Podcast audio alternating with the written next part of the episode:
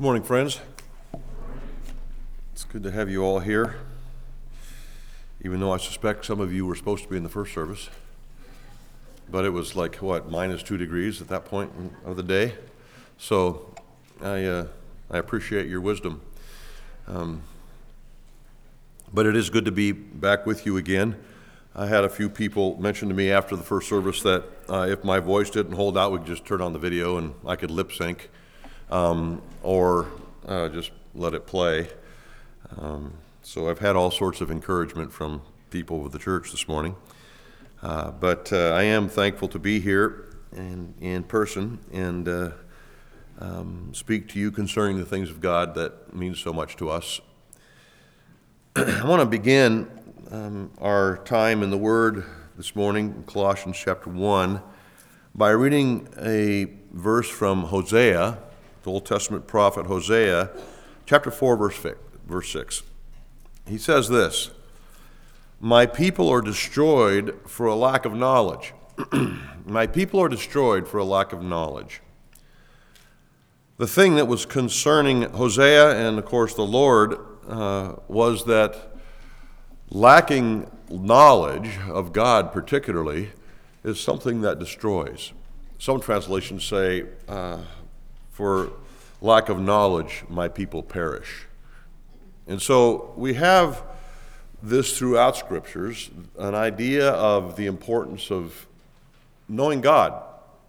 And this requires information, all right? It's, it's, it's an important thing to almost every biblical author, and of course to God, that we have a thorough knowledge of God. Paul here prayed in verse nine of Colossians one that the Colossians be filled with the knowledge of God.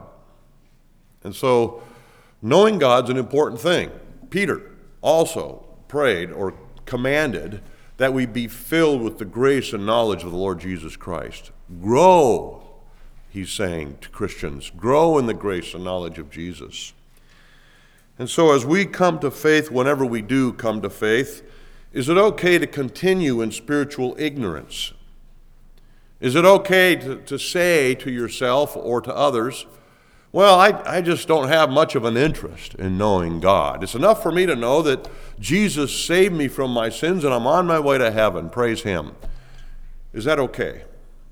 Um, is it okay just at some point in the past to come to Jesus and then not have it really have an interest in growing in your knowledge of God or his word? And so this morning, I want you to think about this. Do you have a desire to grow in the knowledge of Jesus, in knowledge of God? Um, you remember last time I preached to you, I preached on one of the passages I brought up was Matthew eleven, verse twelve, where Jesus said that the kingdom of heaven is taken by violence. Remember that? And how important it is that uh, we view it that way. To, in order to, to grow in the grace and knowledge of the Lord Jesus Christ is re- going to require an effort equal to violence.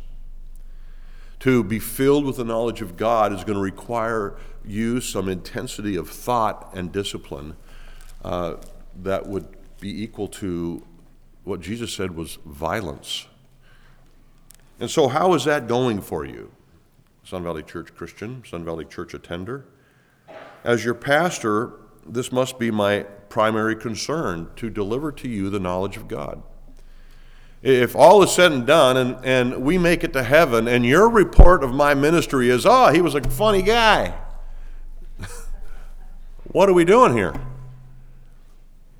So it is my primary concern to deliver to you the knowledge of God and regularly ask you to examine yourself to see if you can see evidence of such in your life. Are you growing in the grace and knowledge of the Lord Jesus Christ? What evidence would you provide of those things? Do you see Christ in you? Can you see a growing passion, uh, a commitment to his agenda? Scripture is filled with statements about evidences of spiritual life, right? Uh, Paul himself said, examine yourself to see if you be in the faith. And then all of these things in Scripture that we come across that help us examine ourselves. J C. Ryle uh, said in a short but very excellent book, The True Christian, he said this, "He who leaves his Bible unread clearly does not wish to be born again." I know that some of these Puritan-type guys can, you know, say things pretty uh, in such a way that, you know, scare you. Uh, but who's going to argue with them? They're filled with Scripture. So in the same book that I would recommend that you get and read by Ryle, The True Christian, he gives eight evidences of authentic faith. Eight evidences of authentic faith. I'm going to give you four in, to maybe whet your appetite to go out and get the book and read it. All right? So here's four of the eight evidences of authentic faith, according to J C. Ryle. The pursuit of holiness. If, in fact, the Holy Spirit has indwelt you, converted you, moved you from the kingdom of darkness into the kingdom of his Son, is holiness an interest to you? Ryle thinks it ought to be. Next, spiritual mindedness. This is not something Ryle thought up. Holy Spirit seems to be interested in that thing. He says in Colossians three, through the Apostle Paul's pen, if you've been raised with Christ, if you claim Christ, seek the things above, set your mind on things above. Spiritual mindedness is an evidence of authentic faith. Thirdly, humility, of course, is evidence. We cannot come to the kingdom of God, come into the kingdom of God, rather. We cannot embrace Jesus Christ unless we see our need, and that requires humility. Blessed are the poor in spirit, Jesus said in Matthew five. That's a description of humility. And then finally, not finally, but the fourth uh, evidence that Ryle brings up says, a delight in the means of grace. What is a means of grace? Means of grace is how God distributes his grace to his people, to us, his people. How does he do that?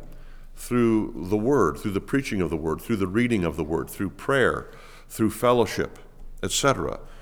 Those are the means of grace.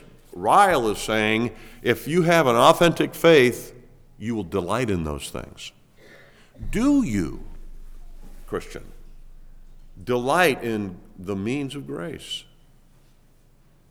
So as we now enter our text in Colossians chapter one, I'm going to be focusing on verse fourteen. We had it read through verse twenty-three, I believe. But we're going to focus on verse fourteen, which says, in whom we have redemption, the forgiveness of sin. And for fear that you think I'm going to be expanding on two words for an entire sermon, let me give you some peace of mind by letting you know that these two words are primary to your faith and have expanded on in volumes throughout Christian history. So the forty-minute sermon is literally nothing to be talking about redemption and the forgiveness of sins. The first step to being filled with the knowledge of God, which is Paul's prayer in verse nine, is what? To be in Christ, right? To be filled with Christ.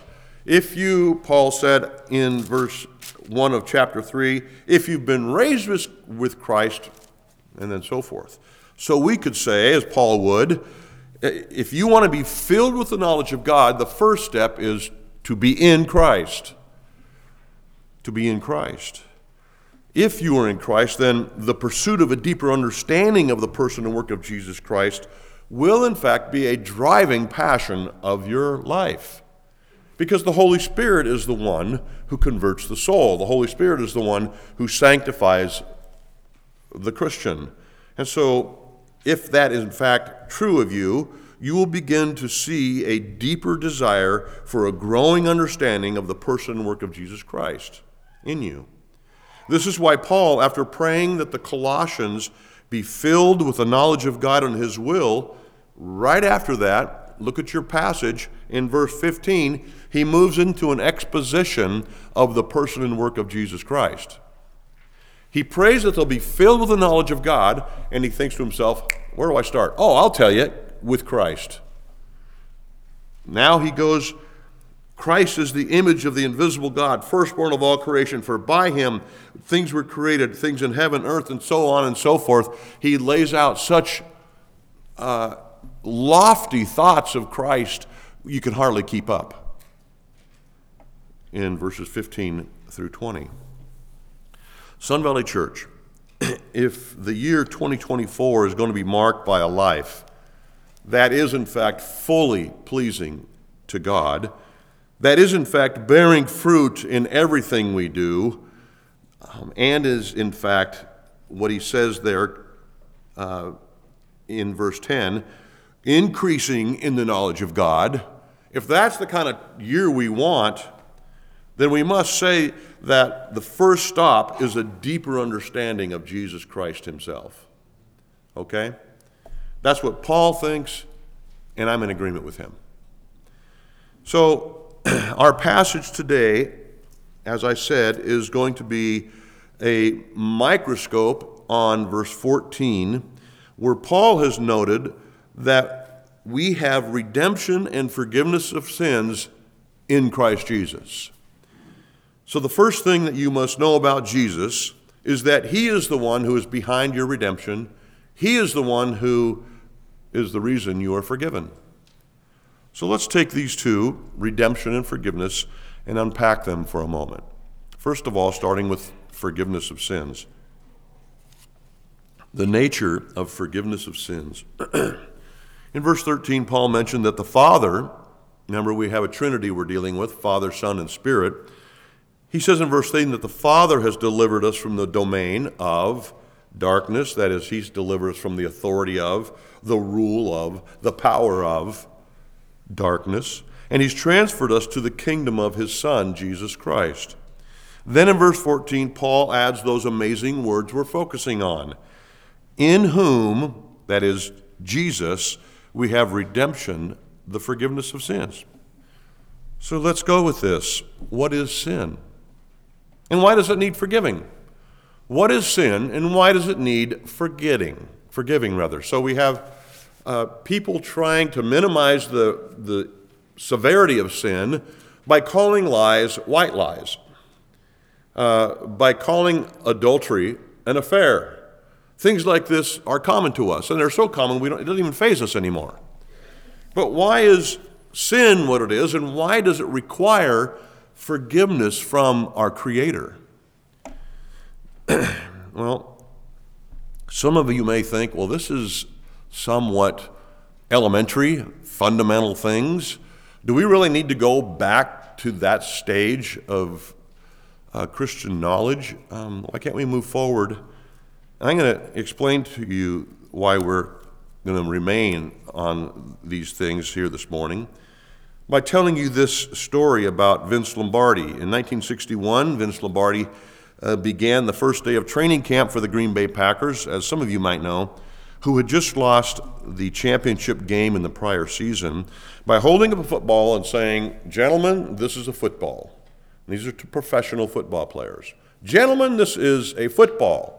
Then he proceeded to hand out a folder or a binder full of all the fundamental skills that every position on a football team would re- be required to accomplish. And I'm thinking that, well, some of you today might be thinking that today's sermon Uh, for such seasoned saints as yourself is a little bit mundane, a little bit elementary. But I want to suggest that there's more to these fundamentals of the faith, redemption and forgiveness, than first meets the eye. And can we really unpack these two amazing gospel truths in thirty minutes? Or have you ever had it sufficiently unpacked so that it doesn't need to be repeated? You remember what the Apostle Peter said to the recipients of his second letter? I, I've always enjoyed this. He says, "I know you've heard this before, but for your edification, I'm going to say it again." And then he continues to write his second epistle.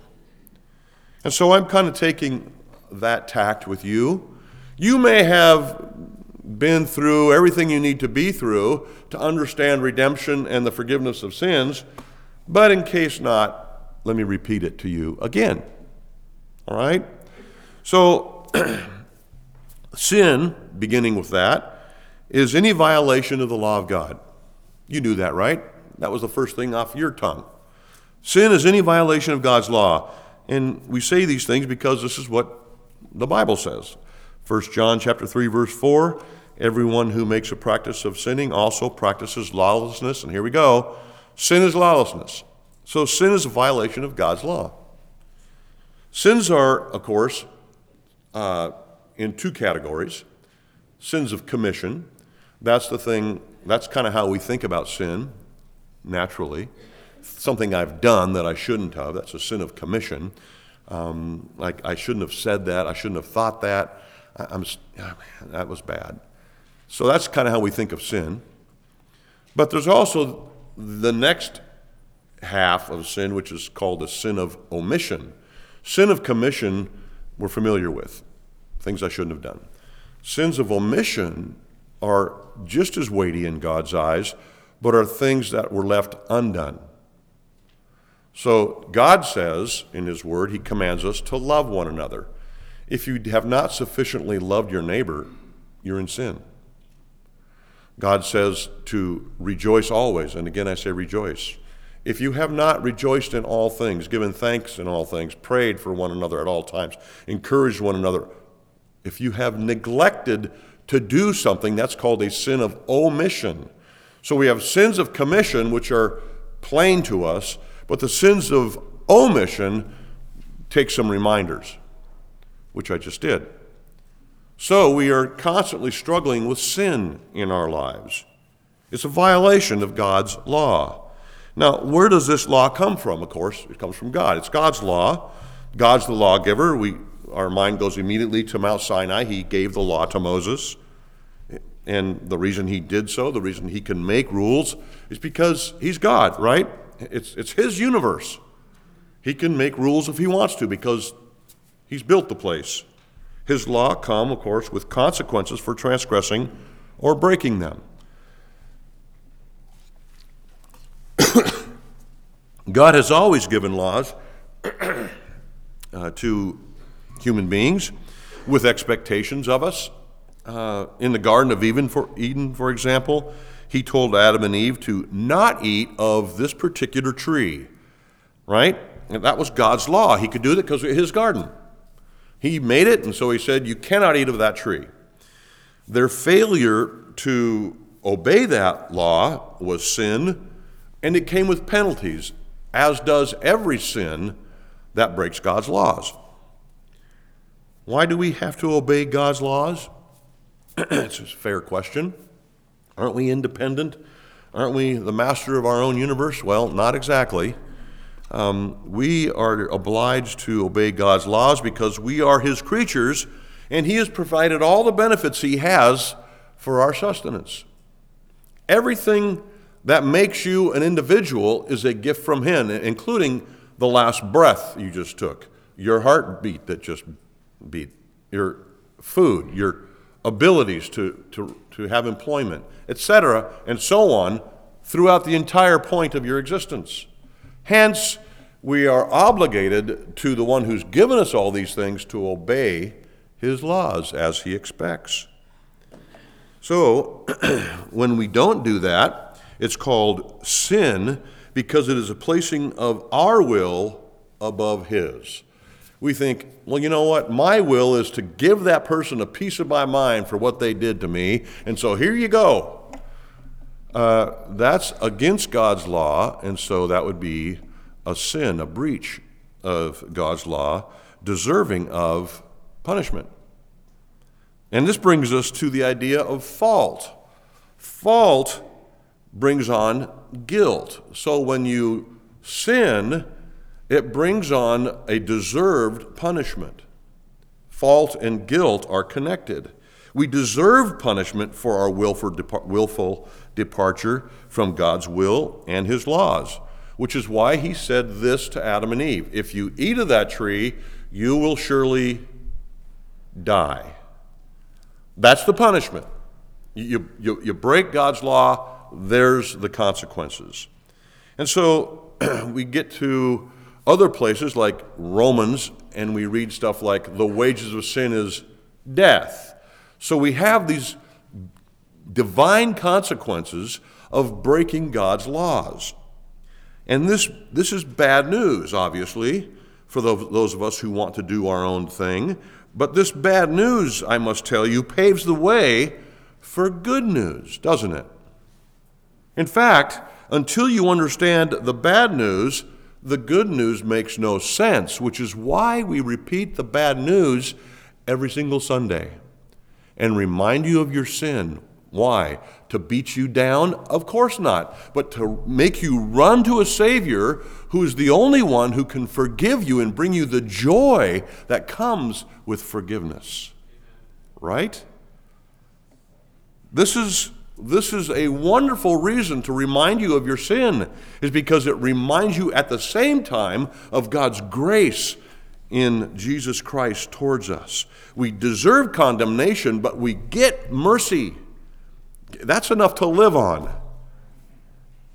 Secondly, what is forgiveness of sins? I've just given you a brief description of what sin is. What is forgiveness of sin? And answering that question is, in fact, the good news. It reveals the good news, which is so precious to us. Now listen closely to this. I don't know if you want to write this down. I don't know if it's on the overhead, but let me read it to you. Forgiveness is an act of God whereby the obligation of his punishment is dissolved. Doesn't that sound good to you? It's an act of God whereby the obligation for him to punish, punish us is dissolved. In other words, in God's goodness, he has created a way that he is no longer obligated by his own holiness and his own justice to punish a sinner who rightfully deserves it. He doesn't have to punish anymore. So let me unpack this a bit for you, because it's critical to your understanding of God, being filled with the knowledge of God. This is, this is the front step, all right? Let me unpack this idea of forgiveness here. Forgiveness is not a reversing of a sinful act. Sinf- Do you hear that? Forgiveness is not a reversing of a sinful act, as if it never happened. It's it's it's not a divine magic trick. You you see, you were sinners, but now it's gone. No, that's not what's happening. God is not wiping out a sinful act. God has, in fact, intentionally overlooked a sinful act for a greater glory. So, forgiveness, God's intent in forgiving us, his people, is not to sweep our sin under the rug, but to reveal a greater glory. Which brings us to the next point. Forgiveness isn't that God decides to change what is sinful. And he goes, I really like you, so I'm going to say that's not sinful anymore. No. That's not happening. Sin isn't a moving target. It never has been. Every sin that have ever, has ever been has always been sinful. And God's law continues to require judgment for transgression. Forgiveness doesn't make sin unsinful. If and when pardon comes, guess what? We remain offenders of the law. Even though you've been pardoned of sin, you are still in the category of offenders. Right? And like the bumper sticker says, Christians aren't perfect, just forgiven. It's true and, and good, but maybe you should say Christians are just pardoned sinners. We're pardoned sinners. As it says all over the New Testament, but I like this verse in Hebrews eight, verse twelve. For I will be merciful toward their iniquities, and I will remember their sins no more. Doesn't that sound good? Yeah. Thirdly, even after we're pardoned, we remain deserving of God's wrath. And there's a little theological nuance here that I'm not going to get into, uh, other than to say that uh, I want you to think about genuine forgiveness. All right? Does genuine forgiveness require merit? I'll forgive you of what you just did for me, honey, if you do the laundry. That sounds off to me. I don't know. I've never tried that with my wife. But I'm not sure I'd get away with it. What's going on in our relationship with God? I just want you to think about that. Take it home, mull it over, talk to your spouse about it. Does the forgiveness of sin require merit? Okay. So, even after pardon, we remain deserving of God's wrath. The sinful act itself remains in the category of deserved condemnation, doesn't it? Deserved punishment. But Romans chapter eight, verse one, anybody like that verse? Every Christian likes that verse. Romans eight one tells us that we don't receive just condemnation for a specific reason. Here it is. Romans eight one. There is therefore now no condemnation for those who are in Christ Jesus.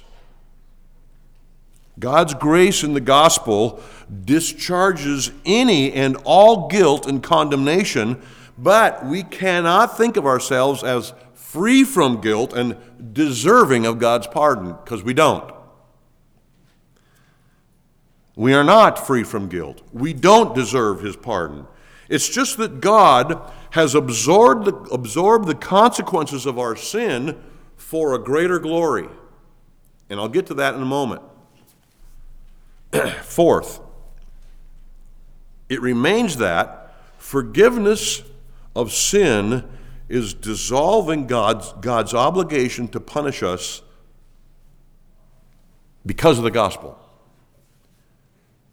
God can and does joyfully, enthusiastically forgive us because of what we find in the gospel. All right?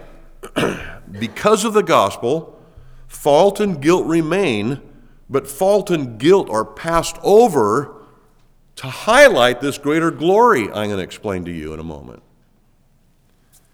Here are some ways or some things that I think will be helpful to you. There is an important relationship between fault and guilt, right? Between sin and punishment. Being at fault means punishment's deserved. You're guilty, so you deserve punishment. These two things go together.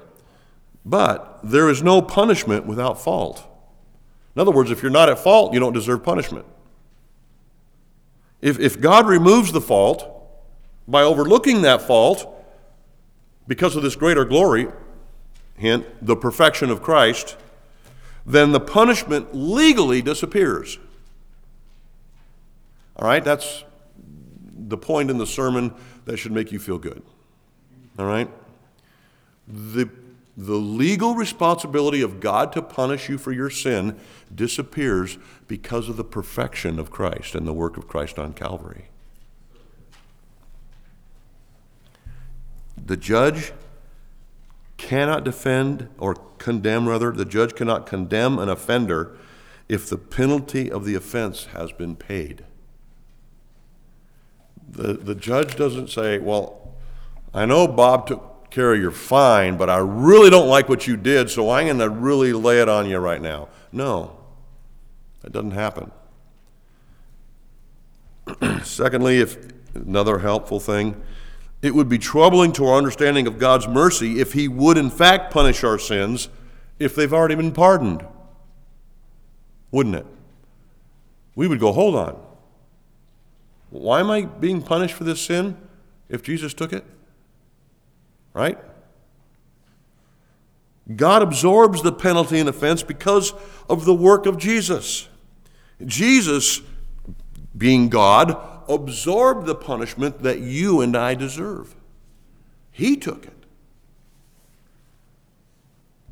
And so Jesus lived that perfect life that God requires of all humanity, and then he paid the penalty of our rebellion by dying in our place, just like the innocent animal took the place of the sinner in the Old Testament. So there you have a very brief explanation of sin and the necessity of forgiveness. The second half of verse fourteen. In whom we have redemption, the forgiveness of sins. Now let's, let's get into the first point that Paul makes in verse fourteen. Redemption. The nature of redemption. What does redemption mean? And why is it important? Well, first of all, redemption presupposes captivity and bondage. Right? If you weren't a captive, if you weren't in bondage to something or someone, you wouldn't need to be redeemed. But it's obvious as you read through the New Testament that redemption is, is a positive thing and available to all who put their trust and faith in Christ Jesus, right? So, redemption presupposes that you got a problem, a bondage problem, a captivity problem. Redemption is has the idea of purchasing back, right? It, we can understand redemption a bit if we think of it uh, in terms of pawn shop activity or negotiations. If you redeem something that you sold to a pawn shop, you have to pay a ransom price, right? It's attached to the value of the product. The fact is that because we were born in sin and we committed sin ourselves, in our pre-Christ selves, we belong to the domain of darkness. Verse thirteen, right? We belong to the company of rebels. That's our group, dark rebels. That's where we were. We were under the authority of the devil. Before Jesus saves us, we were slaves to sin. That's bondage. In Titus chapter three, Paul said this, that we were slaves to various passions and pleasures. Now, it seems odd to us in our day to be told that we are slaves to pleasures. Uh, you might say, well, sign me up, all right? I like pleasures. I, I don't think I'm required to stay there in that pleasurable situation. Um, I kind of like pleasures. Well, Paul views it as slavery. Slavery to passions and pleasures. Jesus said this about the same thing. Truly to, uh, John uh, eight thirty-four. Truly, truly, I say to you, everyone who practices sin is a slave to sin. So evidently, Jesus and Paul thought that slavery, in fact, is a problem for those of us who don't know Jesus. Our society would argue that they're not enslaved by anything, but are doing only what they want to do. How can you say I'm a slave to anything when every day, all day, I do just what I want? What are you talking about? Um, they say that being free is doing whatever you want, and part of what it means to have a good life, quote unquote. So if we define a good life by doing what we want versus what we should, then we might have a decent definition. But that is not the definition of a good life, is it? Doing what we want. In fact, you remember the last funeral you went to? Uh, and we hear that so-and-so was a good person. Why were they a good person? Because they did what they want or because they did what they should? It's always the second, isn't it? This person was so such a good person. They lived such a good life because they did all these difficult things. And so, this good life, even if we're honest with ourselves, outside of the, the, the biblical discussion, we would agree, as secular individuals even, that there is something different about the good life that we all acknowledge as good and the good life that is selfish. Right? Yeah. So, let's think about this from a biblical perspective now. The Bible describes what a good and pleasing life is in quite a few places. Let me read for you, um, read for you Micah six eight. That gives you God's definition of a good life. He has told you, O man, what is good, or what is the good life? He's told you what the good life is. Here it is. What does the Lord require of you? To do justice. That's difficult. To love kindness. That's difficult. And to walk humbly with your God. That's impossible. So we have the good life described all throughout Scripture, but this is a succinct definition. You are to do justice, love kindness, and be humble before God. That's the good life. The reality is that doing whatever you want isn't actually good or freedom. When we do what our sinful lusts desire, because those desires are so overpowering, it is not freedom to do what you want, it's slavery. Paul was right. And Jesus said the same thing. When you are doing whatever, you, whatever your passions and pleasures desire, you are actually slaves to that. You're not free. Anyone who has struggled with a besetting sin knows exactly what I'm talking about. If you have a besetting sin, you know what slavery means, don't you? Yeah. We cannot not sin before we come to Christ. We are slaves to sin. We are in captivity. We are in the d- domain of darkness. That's the thing God saves us out of. In Second Timothy chapter two, verse twenty-six, Paul writes that before we come to Christ, we are captives to Satan, bound by him to do his will. And nobody outside of Christ would define it that way. No, I'm just doing what I want. No, you're not. You're doing what he wants. So outside of Christ, we are at the mercy of our spiritual enslavement.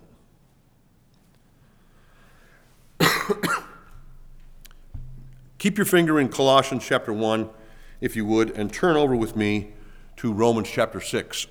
Romans chapter six. I'm going to say a few things about this chapter and chapter seven. These two chapters are really Paul's magnum opus on spiritual slavery versus spiritual freedom. His question in chapter six, verse twenty-one, is a question about the quality of life, and helps you understand the difference between freedom and slavery. So look at verse twenty-one in Romans six. He asks a question, and that's pretty revealing. What fruit were you getting at the time from the things of which you are now ashamed? What fruit? In other words, how good was that life? The things you used to do, the, the way you used to think, before you came to Christ, how was that going for you? Is his question. Paul's argument here in, in chapter six of Romans is that since everyone is a slave to something, either God and righteousness or self and unrighteousness, which one would you prefer to be enslaved to? Which one has produced a better way of life? Consider the fruit of each way of life. He says in verse twenty-one again, but what fruit were you getting at that time from the things of which you are now ashamed? For the end of those things was death. It wasn't such a great life after all, was it?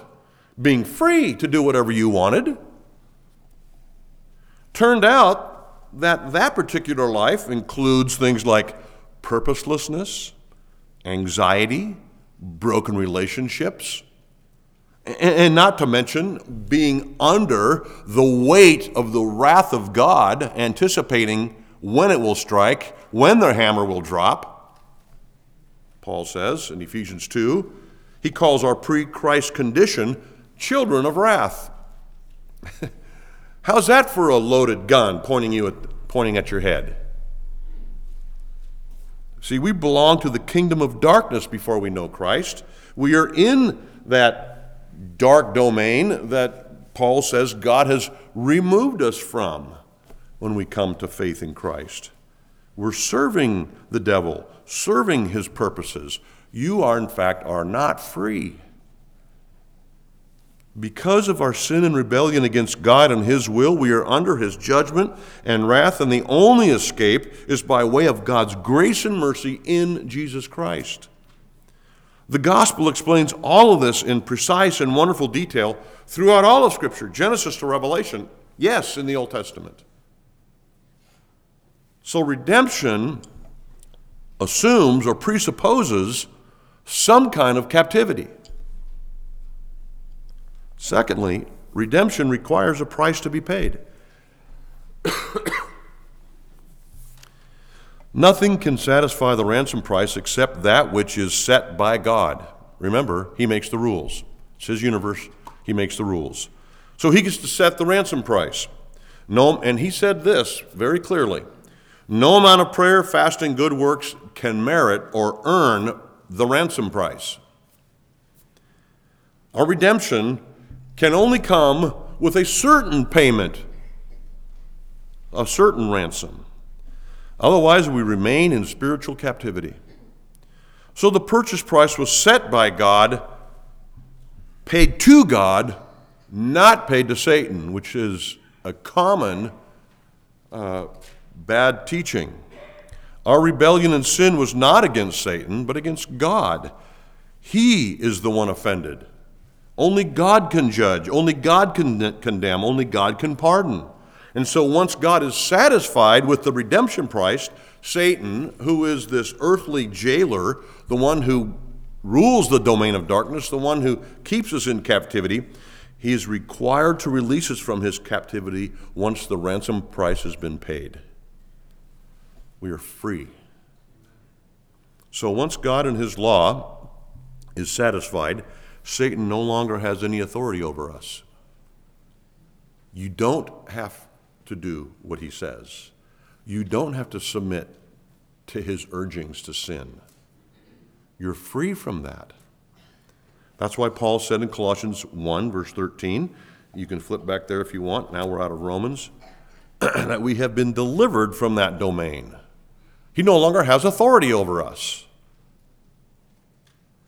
So we need to think of redemption or ransom as a buying back from captivity. We are in captivity. A purchase price, a ransom price is offered, and we are bought out of that darkness by God.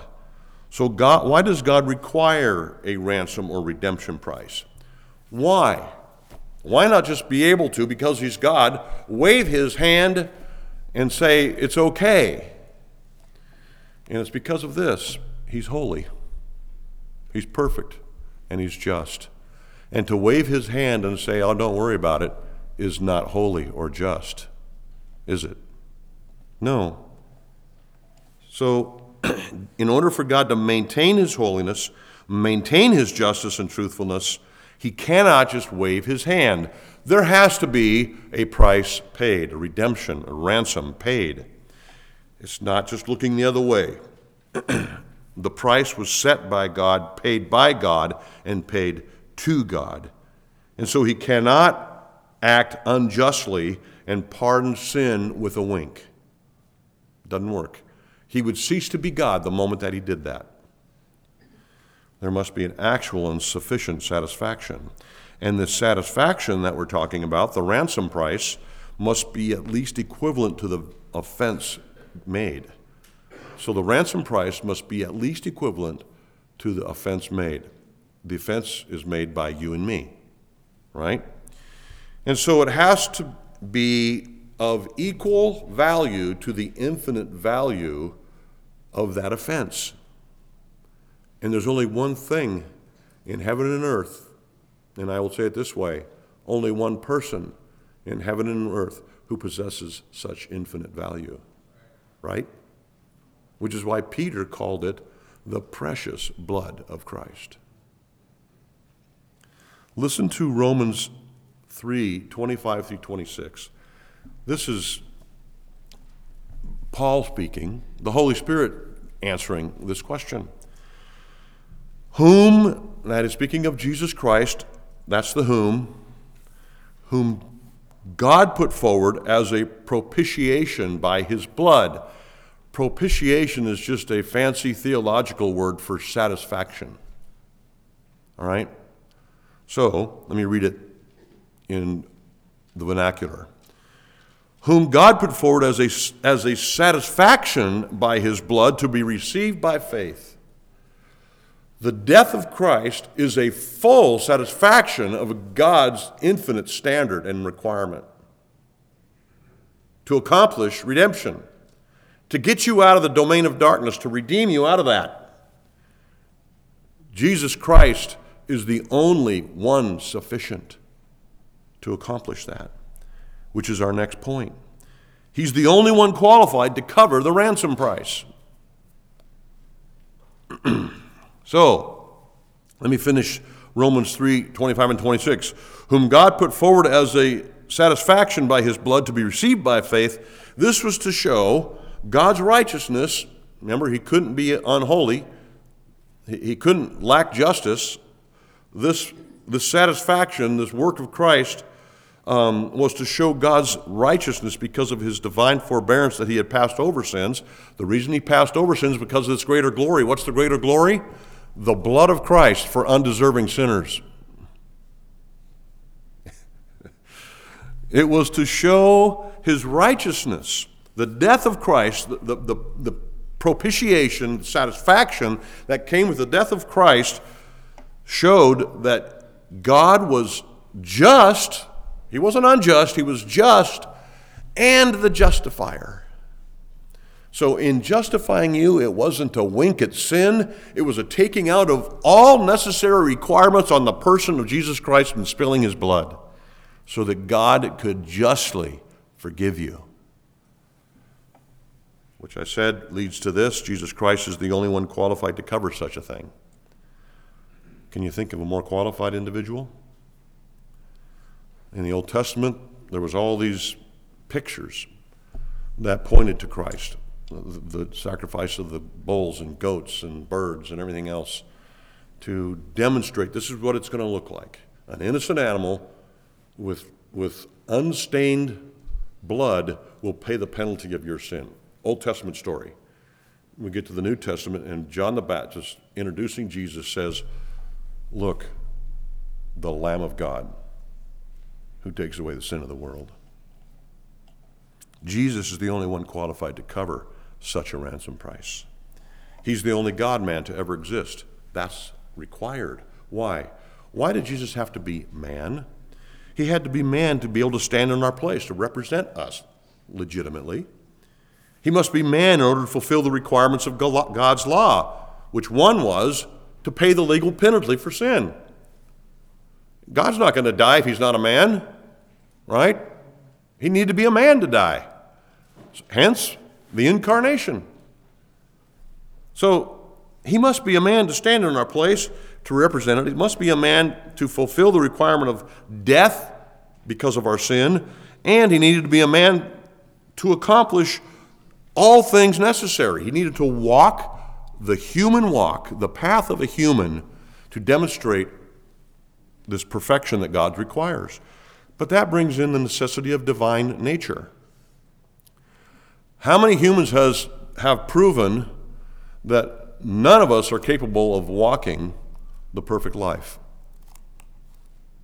I think of the numbers in the billions so far. There's only one that is proven to be qualified to be our Redeemer, to pay the ransom price, the stiff ransom price required of God, to live the perfect life that's required of each of us. That's the God-man, Jesus Christ. He, this Redeemer of ours, this mediator, must be God to accomplish the perfect sinlessness. I'll read the whole passage to you that I referenced earlier. Uh, First Peter one, eighteen and nineteen, knowing that you were ransomed from the futile ways inherited from your forefathers, Adam and Eve, not with perishable things such as silver and gold, not that cheap stuff, but with the precious blood of Christ, the infinite valued blood of Christ, like that of a lamb without blemish or spot. So, next, all the requirements of the law must be fulfilled to secure our redemption. Jesus had to fulfill them all. Everything that was required of a Savior, he had to fulfill. All the Old Testament types had to be fulfilled in him. Perfection, shedding of blood, et cetera. Hebrews nine twenty-two. Sin is not forgiven unless blood is shed. Without the shedding of blood, there is no forgiveness of sin. Hebrews nine twenty-two.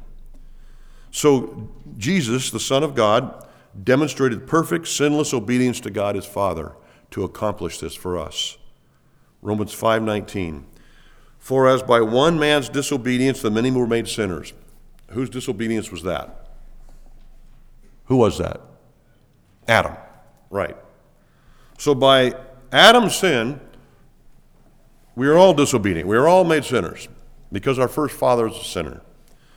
So, or just so, or likewise, by one man's obedience, many will be made righteous or perfect. And who was that man? The second Adam. Jesus. You see what's going on here, right? What a passage. Now we have the result of our redemption. It's freedom, isn't it?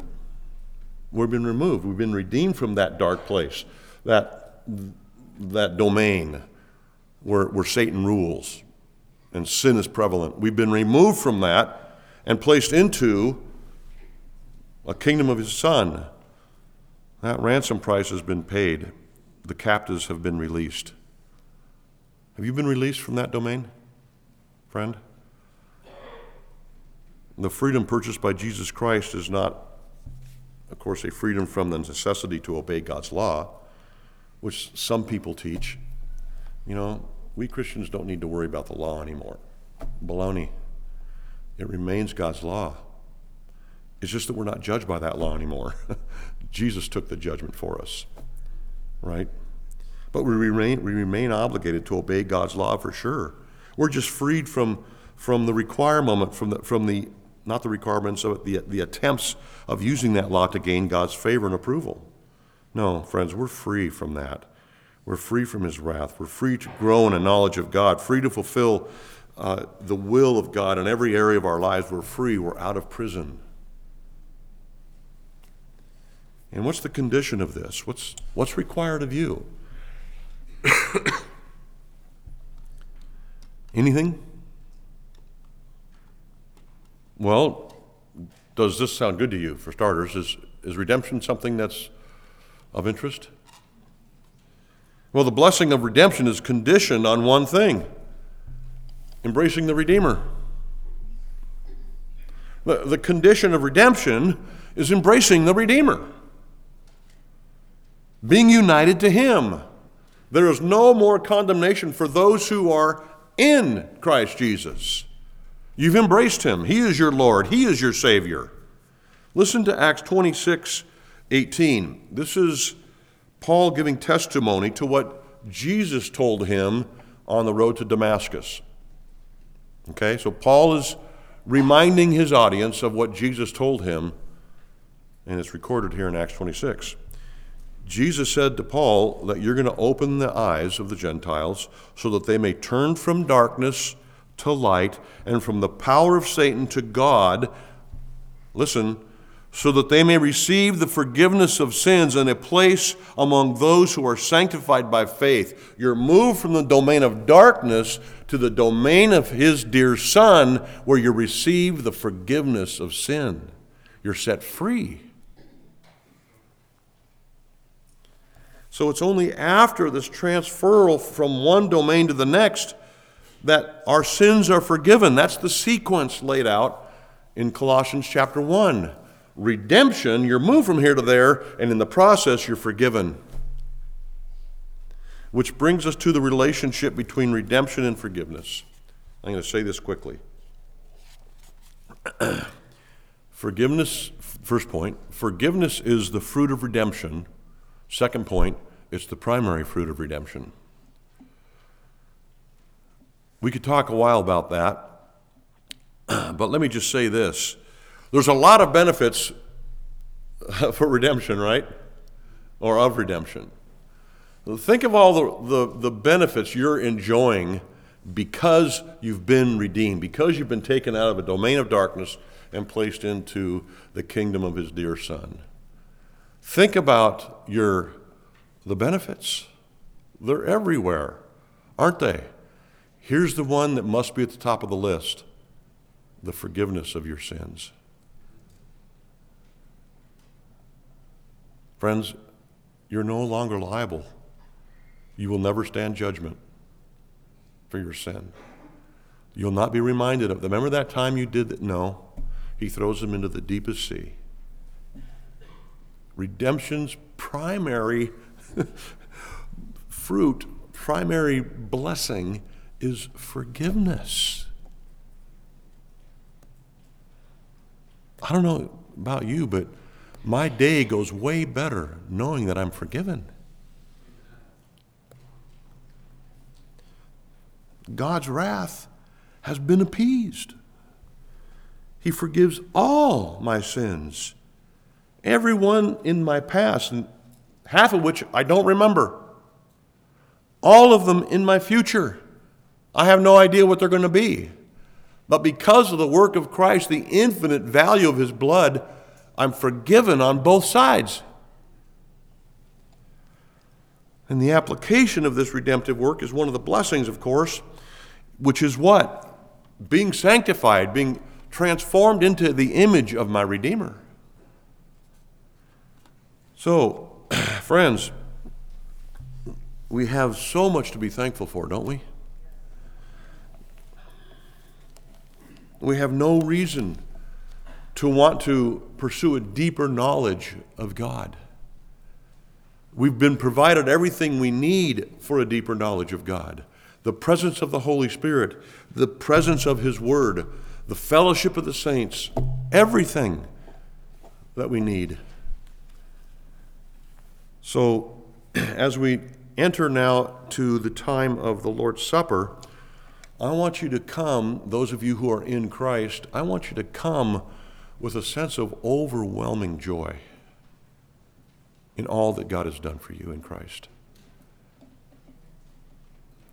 I know that you're tempted to, to, at least if you're like me, to process areas of my life that may not be right, and that's a good thing.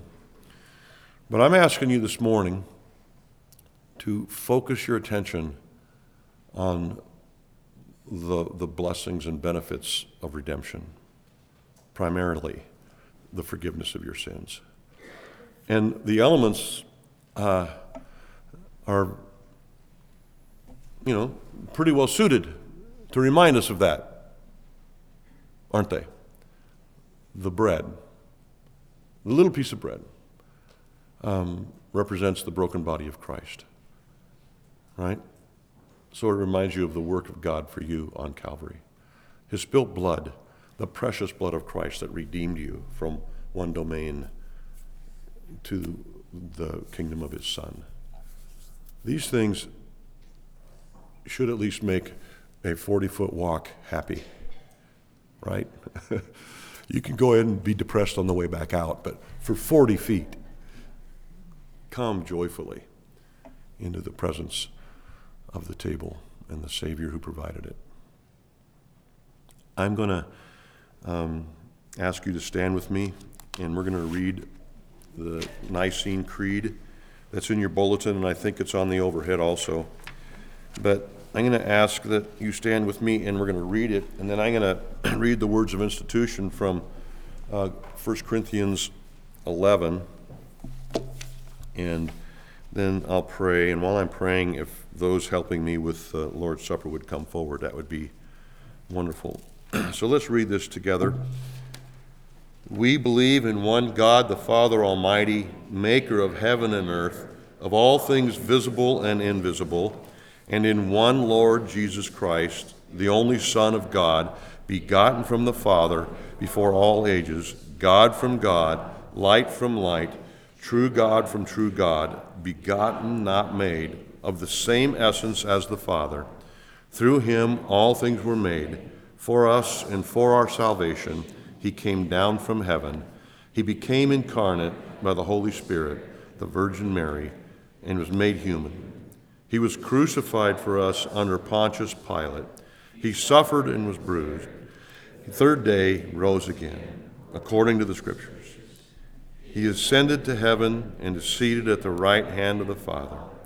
He will come again with glory to judge the living and the dead. His kingdom will never end. And we believe in the Holy Spirit, the Lord, the giver of life. He proceeds from the Father and the Son, and with the Father and the Son is worshiped and glorified. He spoke through the prophets.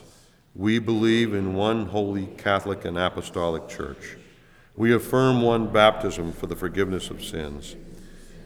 We look forward to the resurrection of the dead, to life in the world to come. Amen.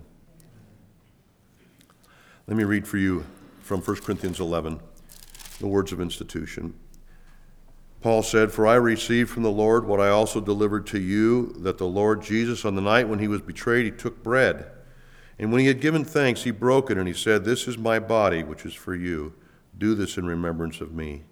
In the same way, he also took the cup after supper, saying, 'This cup is the new covenant in my blood. Do this as often as you drink it in remembrance of me. For as often as you eat this bread and drink the cup, you proclaim the Lord's death until he comes.'"